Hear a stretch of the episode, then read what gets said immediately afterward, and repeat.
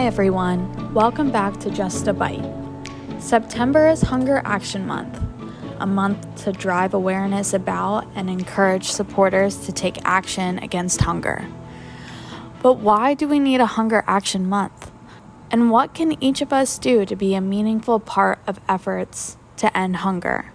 Your Just a Bite co host, Jory, brings you this thought provoking oral essay to give listeners something to chew on as we kick off this month of awareness and action.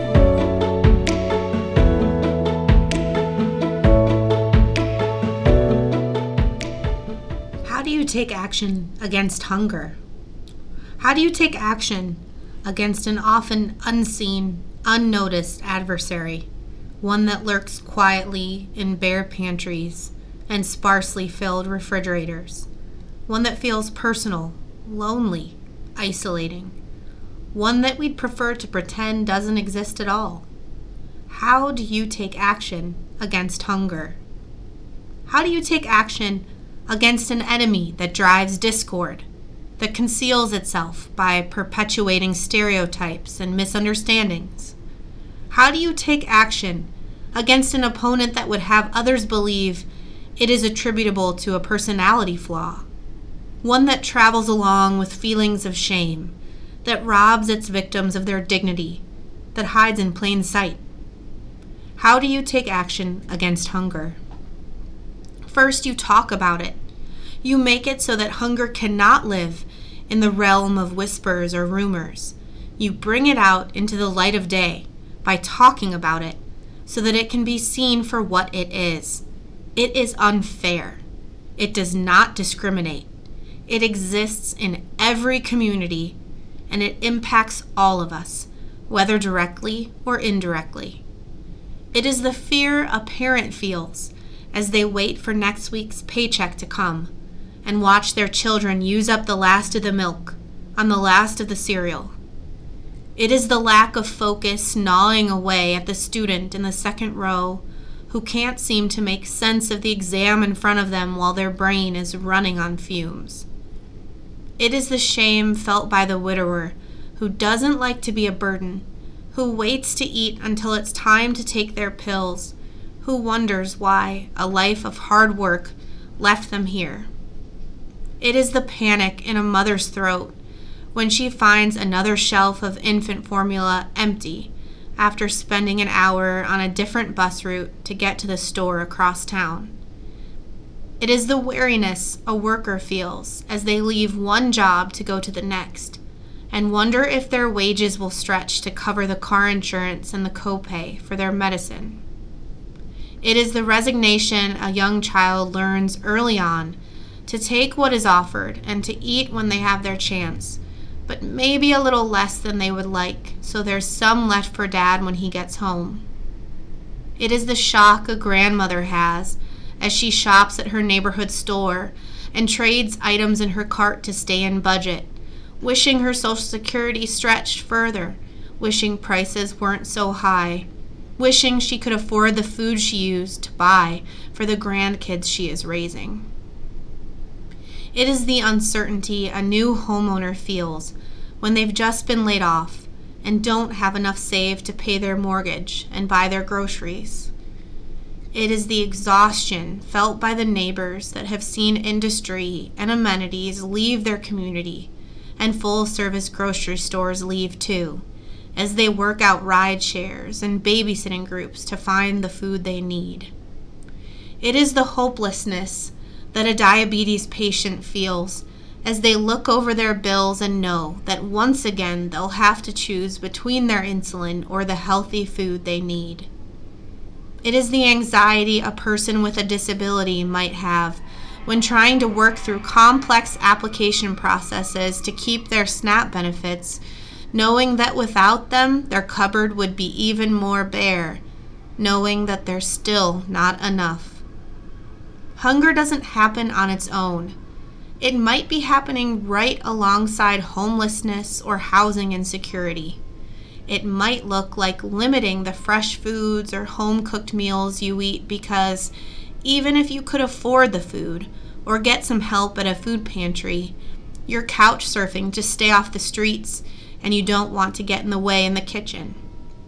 It might be happening in the halls of a hospital where families often have to struggle with the worry for an injured or ill loved one alongside the worry of how they will pay their bills and put food on the table.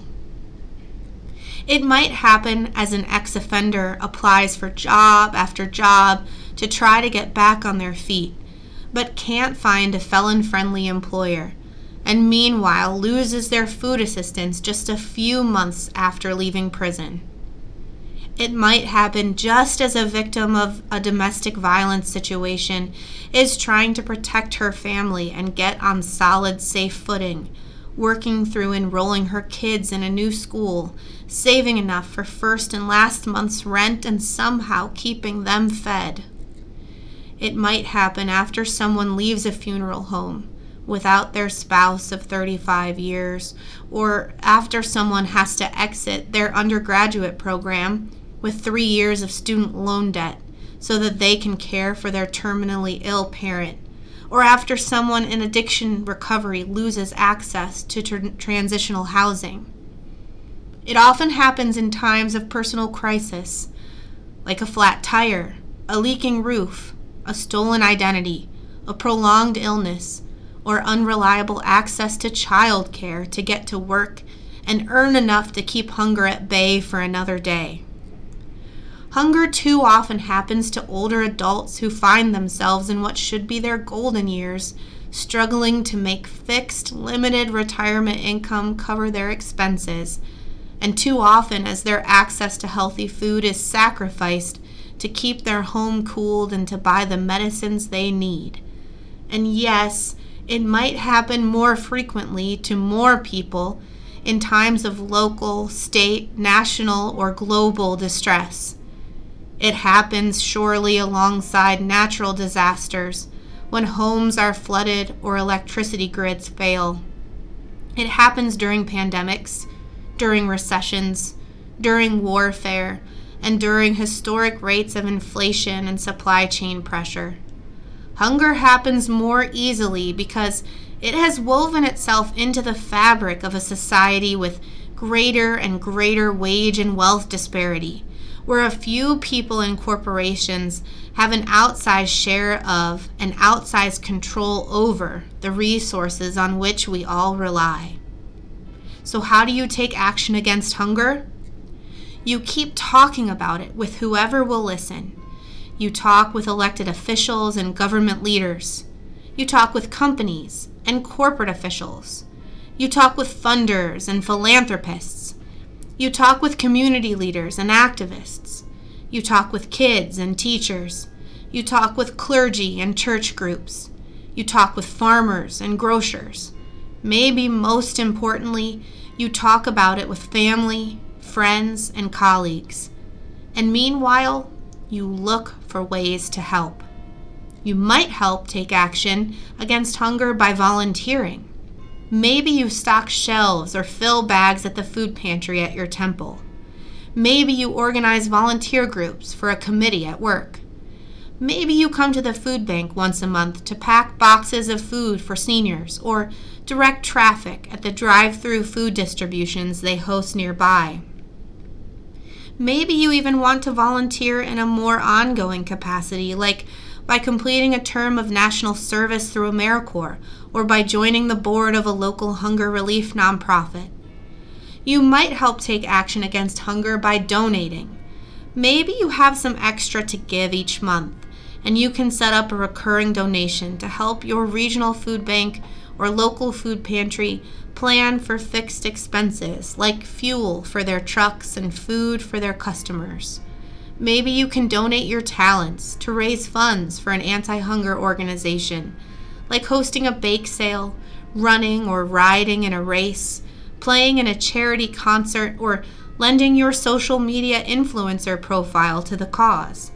Maybe you're thinking about what you want to leave behind for your community, and you want to talk with your local food bank about establishing a legacy gift.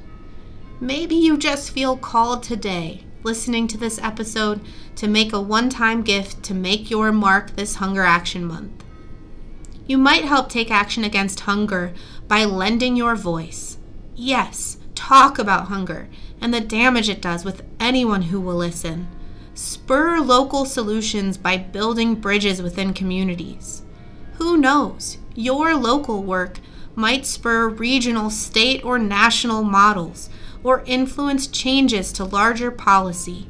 Your letter to the editor of your local newspaper might spur other readers to take action.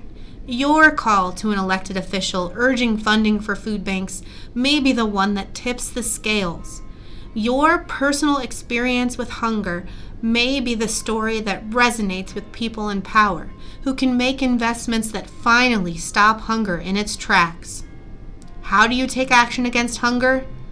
By adding what you have to give by making a ripple, no matter how big or small, by firmly establishing hunger as the enemy and not the people it impacts, by unabashedly believing that every person deserves the dignity of having consistent access to the food they need to thrive, by thwarting food insecurity with a fervent commitment to ending it, by countering hunger with hope. Thank you for taking action.